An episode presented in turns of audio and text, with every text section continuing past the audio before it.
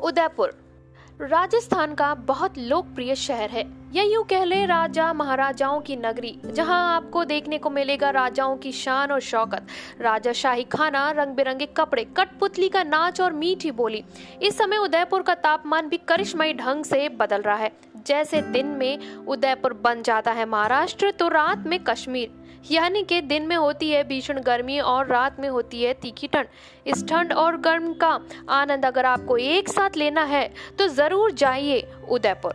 इस वीडियो में हम आपको बताएँगे उदयपुर के ट्रेडिशनल खाना के बारे में, जहाँ हमारा पूरी टीम पहुँची। और इस खाने के बारे में अगर आपको जानना है तो आप ज़रूर जाए उदयपुर और लीजिए दाल बाटी चूरमा का मज़ा। शिराली नेमा की खास रिपोर्ट।